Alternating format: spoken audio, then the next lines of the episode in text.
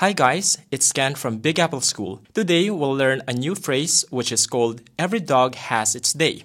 That means everyone is successful or happy at some point in their life. For example, you can say, Hey dude, you shouldn't give up after the first refusal at the interview. Every dog has its day.